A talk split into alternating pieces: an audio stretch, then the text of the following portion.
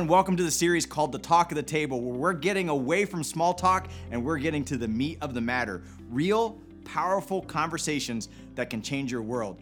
In this episode, we're going to talk about how you can share your faith with other people or how you can understand faith in a deeper way. We hope that this talk will have an impact on you. I want to invite you to stay to the end where I have some more information for you. And before you log off, don't forget to go to branchlife.church to fill out your connection card. We'd love to connect with you. Thanks for joining us today. Enjoy this episode.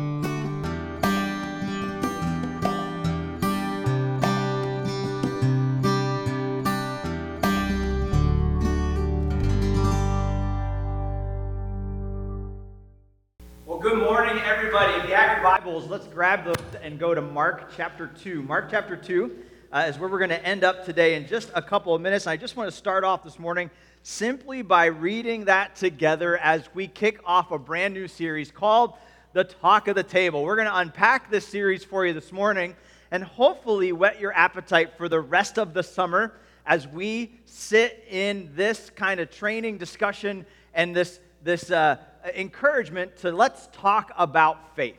And we're going to talk about faith together, how to do that, what it looks like, and what could possibly be accomplished uh, when we all set our minds to this intentional conversation. In Mark chapter 2, in verse 13, Jesus is just starting his ministry and he's gathering his disciples. And if you know a little bit about who Jesus picked as his followers, he picked the worst of the worst, right? Peter, he picked Matthew, a tax collector. He picked Philip and Andrew and, and, and the fishermen. He didn't go find the elite of the world. He went and found people who were in need of saving. And he uh, tells us this story about how he found Matthew, uh, also known as Levi, and asked him to follow him. Matthew, the tax collector, Matthew, the thief, Matthew, the traitor, right? This is who Jesus meets in Mark chapter 2. In Mark chapter 2, verse 13, he said, He, Jesus, went out again beside the sea, and all the crowd was coming to him, and he, he was teaching them. And as he passed by, he saw Levi, or Matthew, the son of Alphaeus, sitting at the tax booth, and he said to Matthew, Follow me. And immediately he rose and followed Jesus. Verse 18, or verse 15, and get ready to circle as he reclined at the table, circle the word table. As he reclined at the table in his house, many tax collectors and sinners were reclining with Jesus and his disciples. For there were many who followed him. And the scribes and the Pharisees, the religious elite, when they saw that he was, circle the word, eating with sinners and tax collectors, said to the disciples, why does he eat with tax collectors and sinners? And when Jesus heard it, he said to them, and this is worth underlining those who are well have no need of a physician, but those who are sick. I came not to call the righteous, but the sinner. We are beginning a series today all about the table that Jesus was reclining at with sinners with tax collectors, with lawyers, with uh, uh, thieves, with liars, with disobeyers. We, we want to talk about what it would look like if we actually followed in Jesus' footsteps and sat at these same tables. But let's start by asking ourselves this question Why in the world would we do that? Why would we purposely sit at the table with sinners, with cheaters, with rule breakers? Why would we sit at the table with people who don't believe the same way we believe?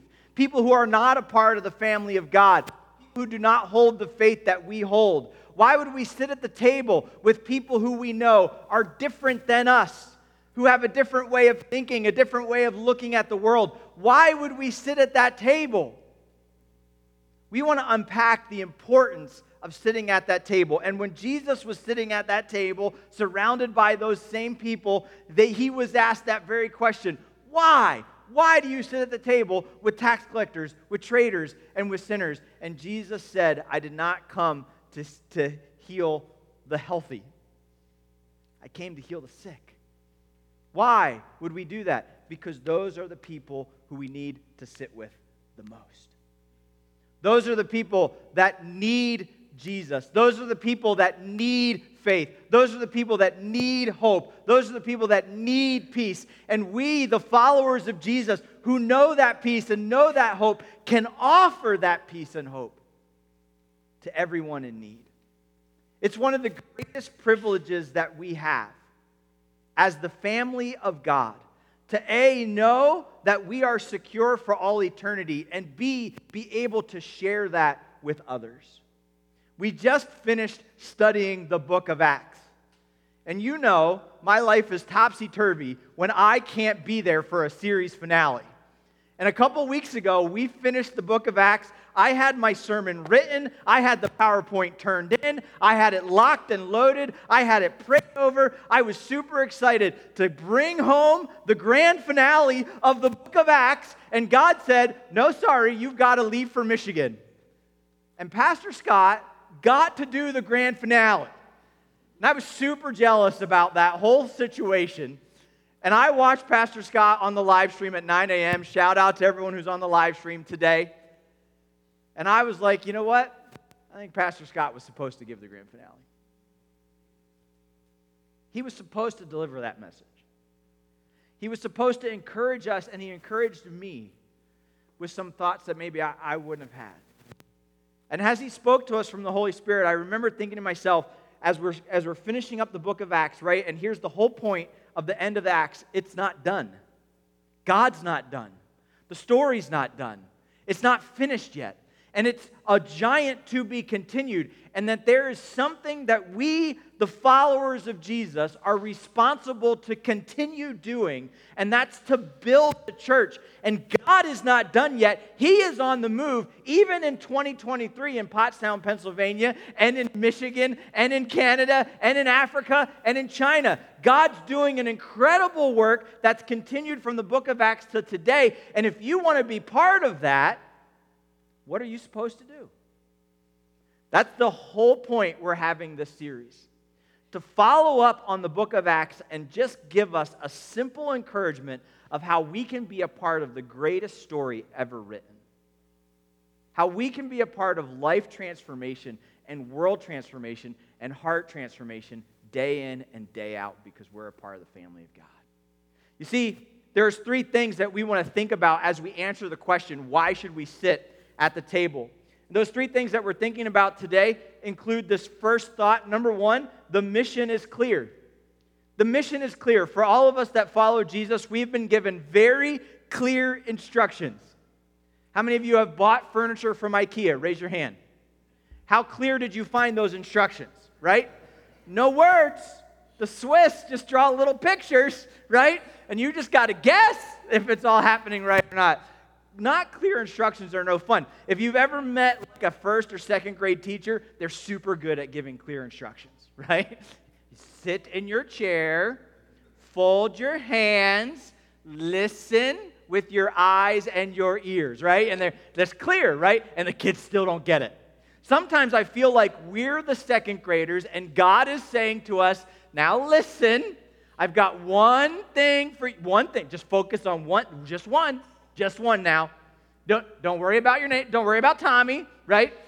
Don't, don't pay attention to the noise out in the hallway. I want you to do one thing, right? And Jesus has said it over and over and over and over and over again in Scripture to every single one of us. What has He said in the very beginning of the book of Acts? But you will receive power when the Holy Spirit comes upon you. And you will be what? My witnesses. Where? Everywhere in Jerusalem, Judea, Samaria, and to the other uh, ends of the world. God is saying, You have one job, you have one mission, you have one role, and that is to testify, to be a witness of the life changing power of a relationship with Jesus.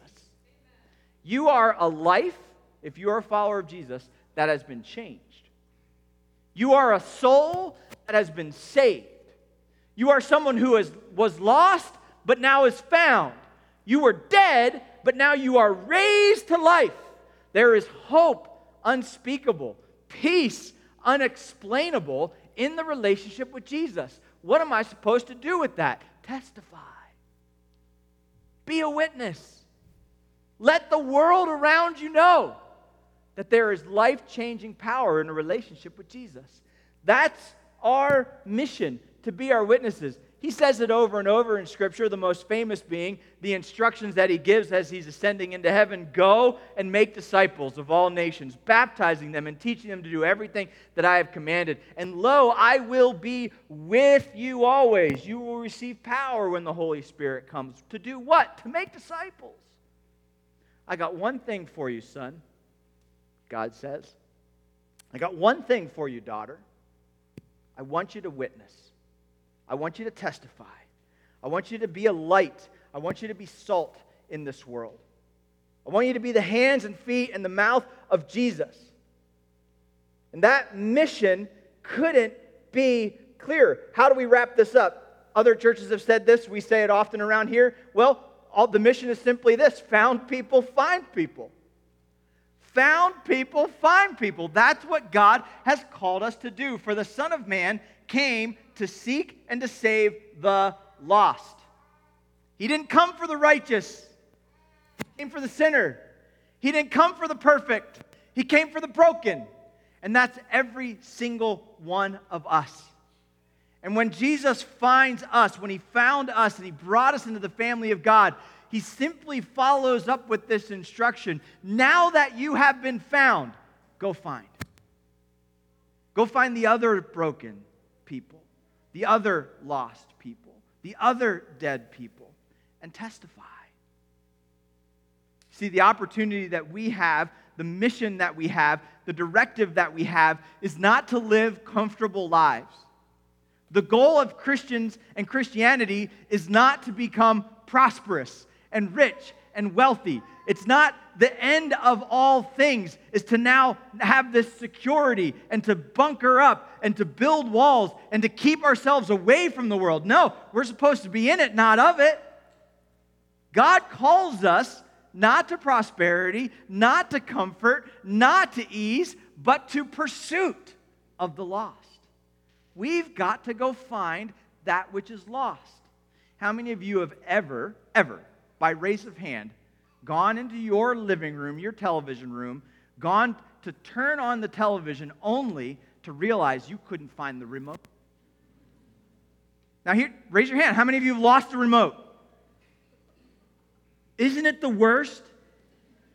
Like you've already sat down and it's always right there next to you. And so you sit down, you probably have your coffee in hand or your popcorn or whatever you're going to use, and you go to reach for it and you start reaching, and then you reach a little farther, and then you reach into the, and then you start looking down. And, and I, please don't make me stand up to find this remote. It's got to be within arm's reach, right? And, and how, many of, how many of you, when you realized it wasn't within arm's reach, just sat there? Anybody? I'm just going to sit here and be content with the remote that is lost. No, no, no. We all know what happens. The coffee gets put down, the, the, the, the adrenaline starts racing. We get up off of our seats, and maybe you haven't knelt to pray in years, but you're kneeling on the ground, looking under the couch, flipping over things. You're like, there's the Cheerios from last month. There's the dog's collar. Don't know how that got there. That's my favorite pen. That pacifier's been missing for a decade. And you're like, where's the remote? And you start tearing everything. You're going to go to town, all in the pursuit of the lost remote. Why? So that you can sit back down, grab your coffee, and be comfortable. That's your goal. And what we won't do to pursue that lost remote, right? Amen? How much more important is the lost soul of your neighbor? How much more important is the lost soul of your cousin of your aunt, of your uncle, of your sibling, of your coworker, of your classmate, of your teammate, of your camper. How much more important is the lost souls of the people around us? Yet we go for the comfort. We go for the couch sitting, coffee sipping entertainment that we can fill our lives with. And we call it a day, we call it a week, we call it a life. And we know the lost world is all around us. We know that they're out there. But if they're not within arm's reach, how dare we put our coffee down and get off of our sofas? But what if God is saying to you, listen, life is more than coffee and sofas? Life is seeking that which is lost and finding it. And when you have been truly found by Jesus, when you are on fire for who God is and what He has done with your life, your natural reaction, it's not natural humanly speaking, but natural because your relationship with God, will be to spread that light to others, to seek that which is lost, to go after that which needs to be found. And that will become, become a life pursuit. Maybe some of you are here today and you are a follower of Jesus, but you, can, you honestly can say, I haven't given much thought to the people that are lost. Maybe for you, this series needs to speak into that.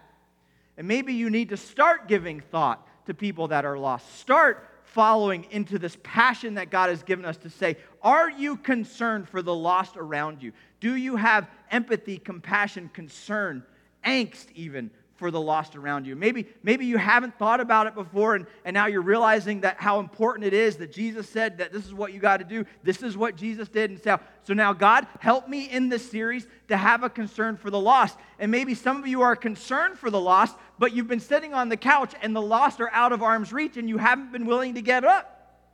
And maybe you're saying, I need this series because I need to be encouraged to get up to go do something for the people that I know are lost around me. That God would use me to make a difference in other people's lives. I've got action that needs to take. Maybe you need to be concerned, maybe you need to take action, and maybe you just need to be encouraged today. Maybe you are someone who are seeking after people and you are talking to people about God. You're praying for people, you're investing, you're inviting, but you're not seeing that fruit. And maybe you just need to hear me say, keep going, keep at it. It is the mission and it is crystal clear what God has called us to do. Why in the world would we sit at the table with sinners? Well, number one, because the mission is clear. It is the assignment that we have been given, it's the homework that must be done. Number two, the reason we should sit at the table with the lost are, is simply this the method is simple. It is not hard to share faith, it's not hard to testify. It's not hard to be a witness. And sometimes we overcomplicate it in our minds and our spirits. Sometimes this is an attack of the devil. You don't know enough. You don't have the right answers. You don't, you don't have the right story. You're, you're, not, uh, you're not eloquent enough. You're not likable enough. Your homes couldn't be a place where people come to know Jesus. And you get these lies from the devil. And what happens is we start believing them. And let me just tell you today listen, this is not rocket science. This is simple. This is something that can be done by every single one of us. If you have been saved, if you have been found, you can help someone else be saved. You can help someone else be found. You already know everything you need to know. And in Colossians, it lays it out so simply for us. And this is a, a cornerstone verse here at Branch Life Church. Branch Life, we exist as a church to help people come to Christ. We exist to encourage disciples to make disciples. And we want to go deeper in our faith, like a branch in a tree, like a root in a tree, so that we can reach farther, see other people come to Christ. So if you're a disciple who wants to make disciples, this is the church for you. We, we, want, we want you to be on fire for Jesus with that. And so, because of that, this is one of our cornerstone verses. Because of that, we celebrate baptisms, and when we do baptisms, we invite you to baptize the people that you've been a part of their faith journey with. It's, what, it's why we have that, that whole emphasis here at Branch Life Church. And in Colossians chapter 4 gives us kind of a, a layout of a simple method about how to see people come to Christ. And it says this continue steadfastly in prayer. We, we believe in praying first here at Branch Life Church, right? And right here at the beginning of Colossians chapter 2, it says, you, This is the command continue steadfastly in prayer. I've, I've got to pray. I'm commanded to pray. Prayer is not an afterthought, it's not a side thought, it is the thought, right? Continue steadfastly. I'm going to pray hard. It's going to be what we do, right? So continue steadfastly in prayer, being watchful in it with thanksgiving. At the same time, pray. So he's talking about pray again. Pray for us that God may open the door for the word. When we pray, we're praying that God will open the door for the word. This is interesting. Notice that the, the challenge here wasn't to pray that people would get saved, although we should pray for that. That's not what this is asking us to pray for. What this is encouraging us to pray for is open doors for the word. In other words, we want hearts that are ready to listen to the words of faith. God is saying you need to ask for the opportunity to share your faith. Ask for it. Beg for it. Plead for it. Maybe, maybe if you start praying this prayer, God, would you give me opportunities to share my faith? Would you prepare open hearts? Would you open doors, right? And if you start praying for this, let me, let me tell you what is going to happen. Really weird things are going to happen in your life. People are going to come up to you and they're going to say, Hey, listen, I have a question about faith. And you're going to go, Wait, what? Why? I, I thought you wanted to talk about football. There, someone's going to come up to you and go, You, you go to church, right? And, and you're going to, Yeah. Could, could I go with you sometime? And you're going to go, Wait, huh?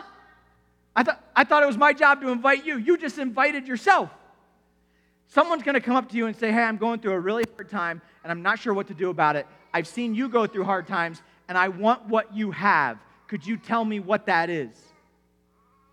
And all of a sudden, what feels like for us plowing the field, hard work, I got to go talk to someone and it's scary and I, I don't know what I'm going to say. All of a sudden, when you pray about it, God opens doors.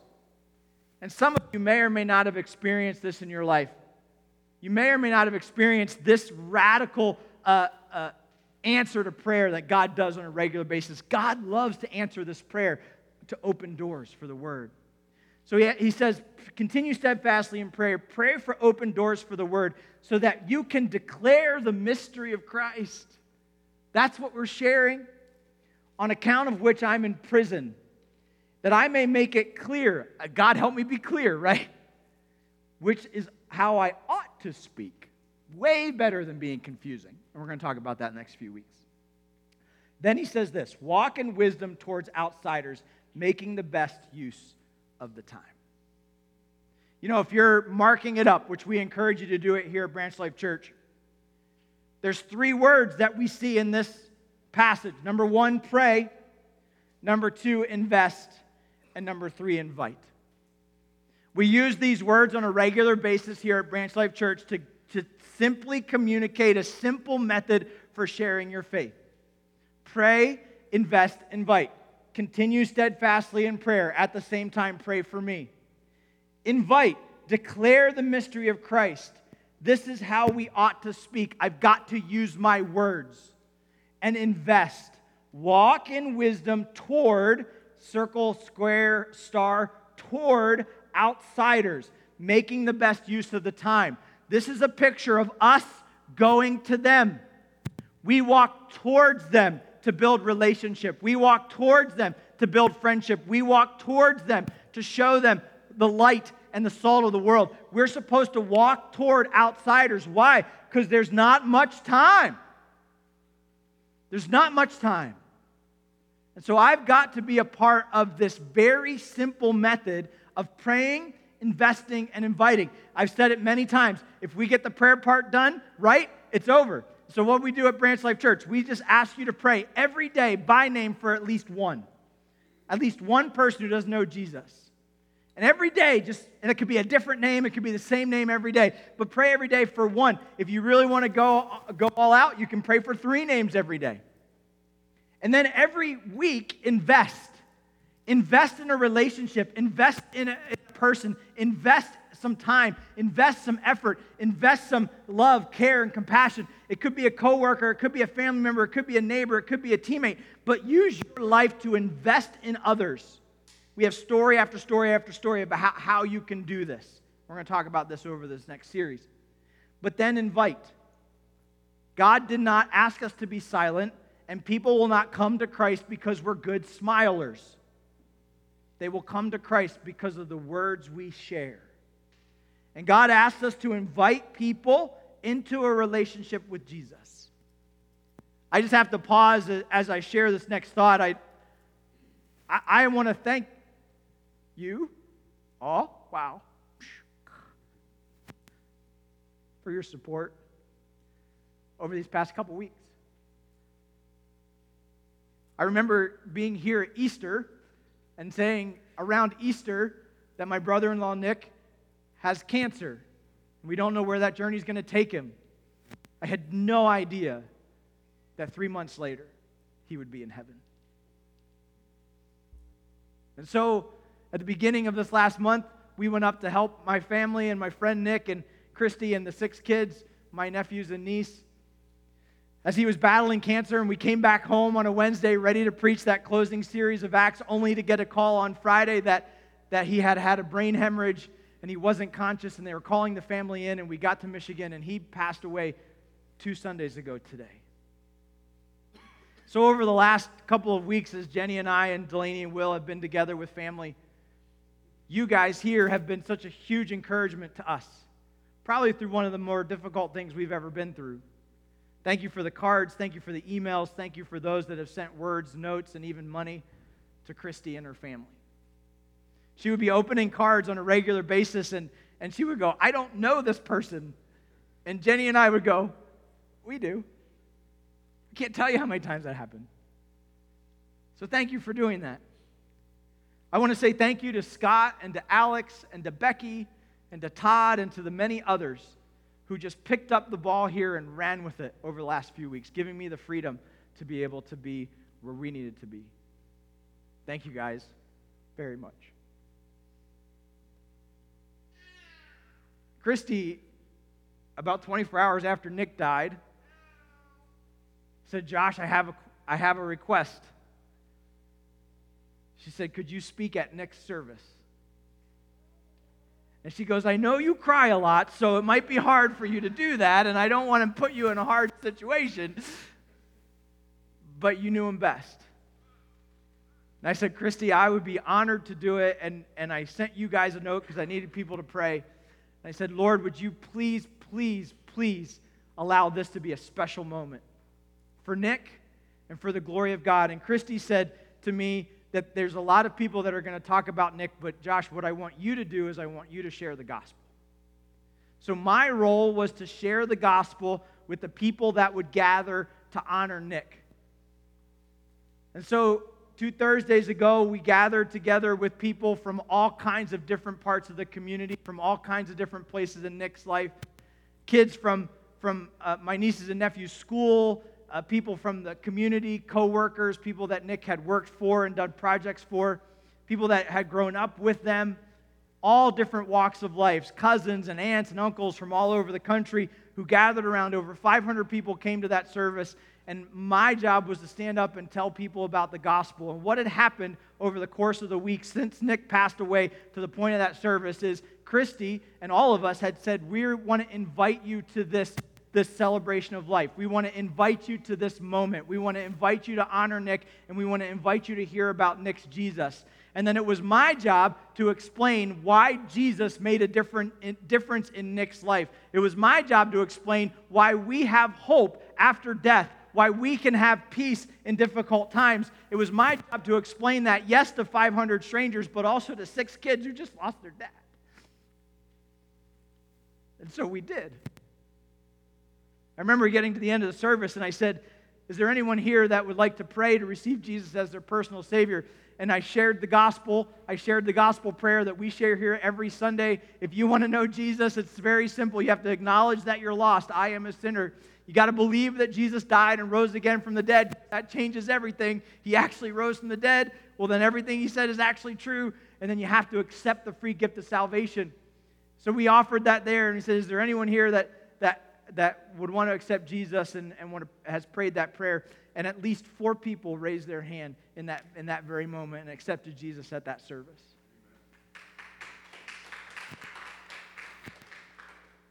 Turns out one of them was a family member.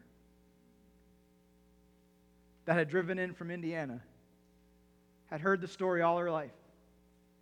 And she shot her hand straight up, and then she got a hold of, of an aunt and then us a few days later and said, I, I prayed to accept Jesus. They never really understood it until Nick's service.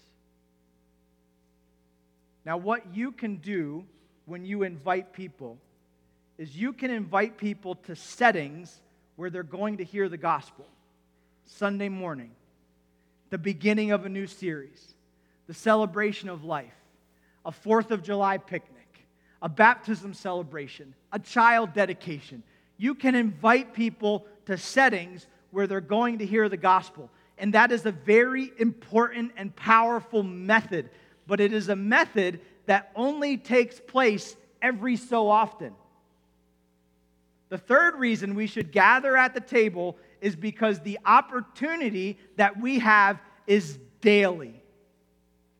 Do you know what's even better than inviting someone to a group worship service? Is being able to invite someone to Jesus one on one. And every day, you don't have to wait till the next worship service. You don't have to wait till the next celebration of life. You don't have to wait till the beginning of the next series. You can do it every day. You can share Jesus every day. And this is the pattern that Jesus showed us. He didn't wait for the next church service, He waited, He opened His home and His life daily to those that are lost. Now, I'm not saying one or the other is better or worse, one or the other is bad or good. I'm saying let's do them all.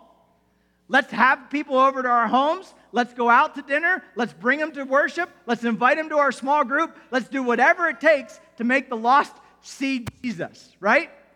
And here's one thing that I think we probably tend to neglect is the daily opportunity to give Jesus to our friends. In Mark chapter 2, in verse 13 and 7, it says, He saw Levi sitting at the tax booth. He said, Follow me. And then immediately he reclined at his table. That day he was at Levi's house eating a meal together, eating with the other tax collectors as sinners, having Jesus and his disciples be a part of that meal together.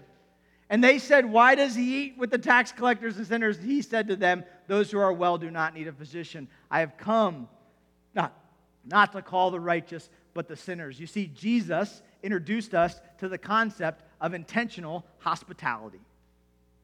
Intentional hospitality is simply this strategic, on purpose sharing of what we have. Intentional hospitality is strategic, on purpose sharing of what we have with others. In Hebrews chapter 13, our theme verse for the bumper says, Do not neglect doing good and to share what you have, for such sacrifice is pleasing to God.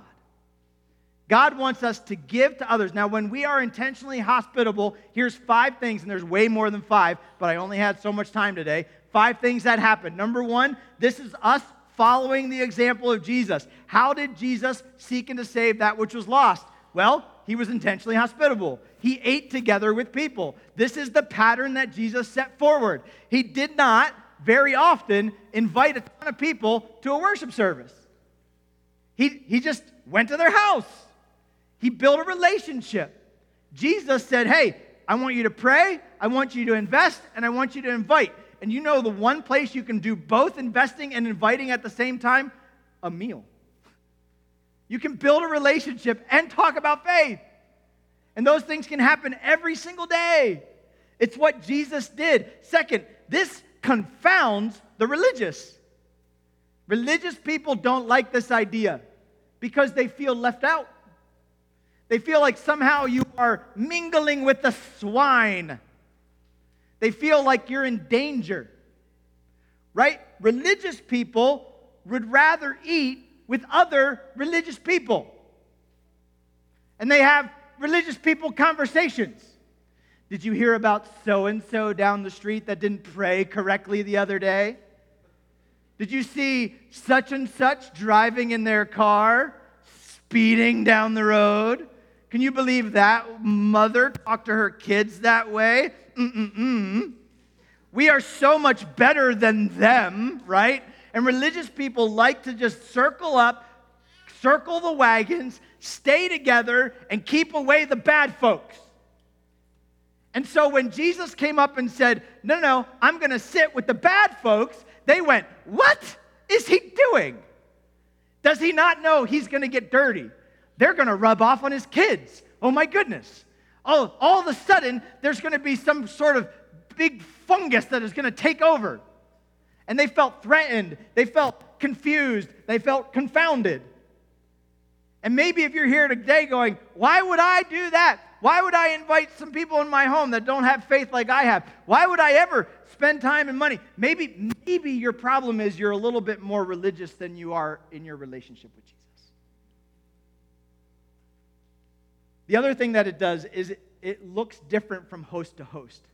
Intentional hospitality does not have to be a giant meal that you serve with fine china every Thursday. That doesn't have, that's one way to do it.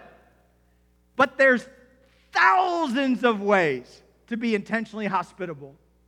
Maybe you just want to invite someone out for coffee and you want to sit at a cafe table. Maybe you love McDonald's breakfast. Amen? I mean, is there anything better than a sausage egg McMuffin and a hash brown and some coffee? Maybe I can have a sausage, egg McMuffin, and a hash brown with coffee for Jesus. And I can take someone to, to McDonald's. We can drive in the car. Maybe it's just giving someone a ride to the airport. Maybe that's your intentional hospitality. Maybe it's inviting someone to go play golf together. Amen. There's some intentional hospitality right there. Maybe it, maybe it is serving a meal at home. Maybe it is having people as a part of your small group. There are thousands and thousands and thousands of ways to be intentionally hospitable to be able to sacrifice of what you have to give to someone else. And when you are driving in the car, giving someone a ride, you can be intentional in that moment to invest and invite to Jesus. It's going to look different from house to house. It's going to look different from season to season. Maybe you're a single person, and the way that you are intentionally hospitable is joining another family in your church that's inviting people over. Maybe, maybe you you've got babies and it's just hard enough to feed babies and, and also feed strangers. And so you figure out how do I hang out with other young moms in the afternoon and intentionally hospitable, open our homes, open our playgrounds, open our, our, our lives to other people. It's going to look different from person to person, season to season, country to country, neighborhood to neighborhood. And all God is saying is intentional hospitality can happen in thousands of different ways. What way is it going to work for you? It also reflects the heart of the gospel. What is the heart of the gospel? The heart of the gospel is self sacrificial love through radical generosity. Self sacrificial love through radical generosity. For God so loved the world that he gave his Thursday nights. no. That he gave his 20 bucks. Nope. That he gave his only begotten Son, that whoever believes in him will not perish but have everlasting life. You see, the gospel is self sacrificial love through radical generosity. When you give of your evening, when you give of your mealtime, when you give of your gasoline in your car, when you give of your lives, when you give of your, your finances, radical generosity in the name of self sacrificial love is the gospel in action. And I love my neighbor, so I want to radically give to them opportunities to come to know Jesus. And intentional hospitality takes the whole family, it takes all of us working together as a unit. The whole family, my kids, my parents, my aunts, my uncles, my cousins, all of us. And when you're intentionally hospitable, you are teaching your kids how to share their faith. You are allowing your teenagers to participate in the spread of the gospel.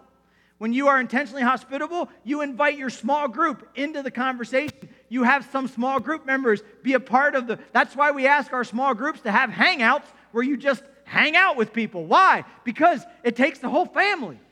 We want to have bonfires and pizza parties and nights at the, at the batting cage and going to the movies together so we can build relationships and invest and invite people to the gospel. It takes the whole church body. When you finally, finally get someone to say yes to coming to church and they come here, you know what the church better be?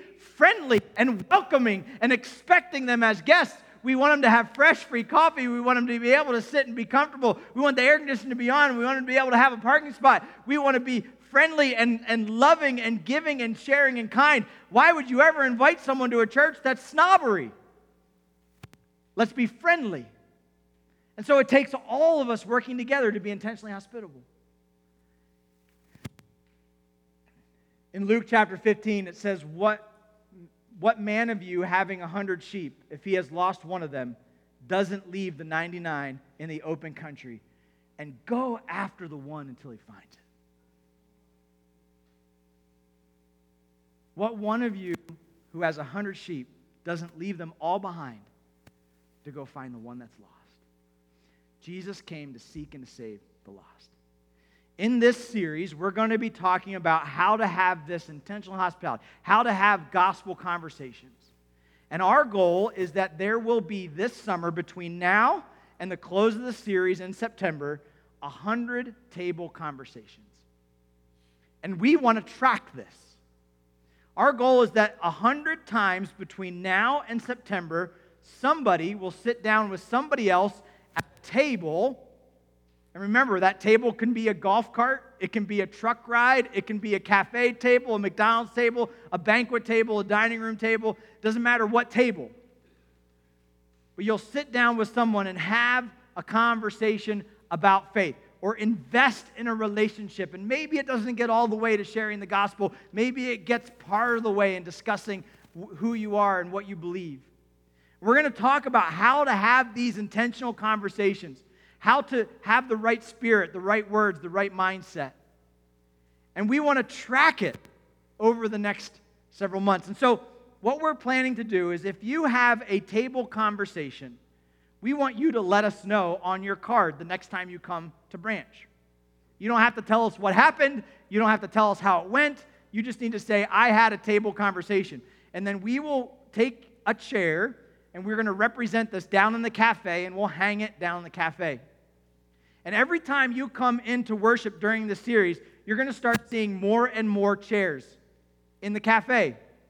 And you're going to be reminded that there are table talk conversations happening here at Branch Life Church, in our community, at our homes.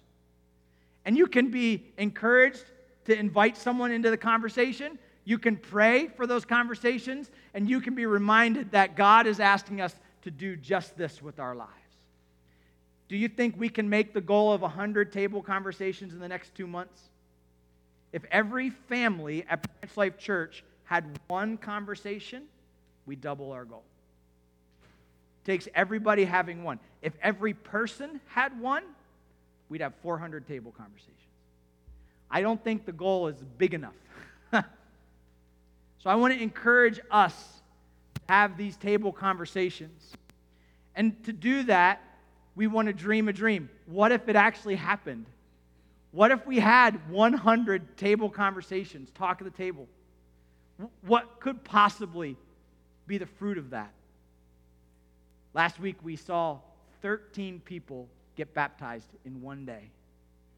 13 stories of faith. And what if that was every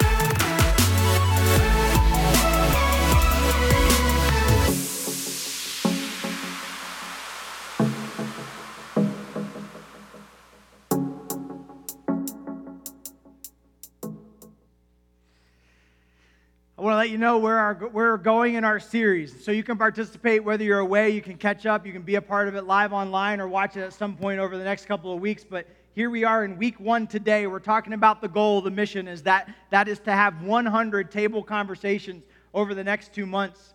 Over the next three weeks, week two, three, and four, we're going to talk about the talk of the table. How to actually have gospel conversations. And our resource that we're going to be using is the Three Circles resource. How do you, how do you explain your faith? And, and we want you to be a part of that discussion over the next three weeks. Myself, Pastor Scott, and Pastor Alex are going to be sharing uh, the three parts of this talk, and we're going to break it down as simply as we know how. Then in week five, we're going to talk about the agenda. And yes, we have an agenda, we have a game plan. It's pretty exciting. Week six, we're going to talk about you, the host, the heart of the host. Week seven, the heart of the guest, how to treat your guests. And week eight, the meal itself. What are we serving? And let me give you a hint it's called radical generosity, is what we're serving. We hope that this kind of uh, discussion and picture of these table conversations will encourage us each to have these talks each and every week. I want to ask Chris and Chloe to come up and to pray over this series, to pray over these table talks that we believe by faith will happen, at least a hundred of them over the next two weeks. Pray over the series and then dismiss us.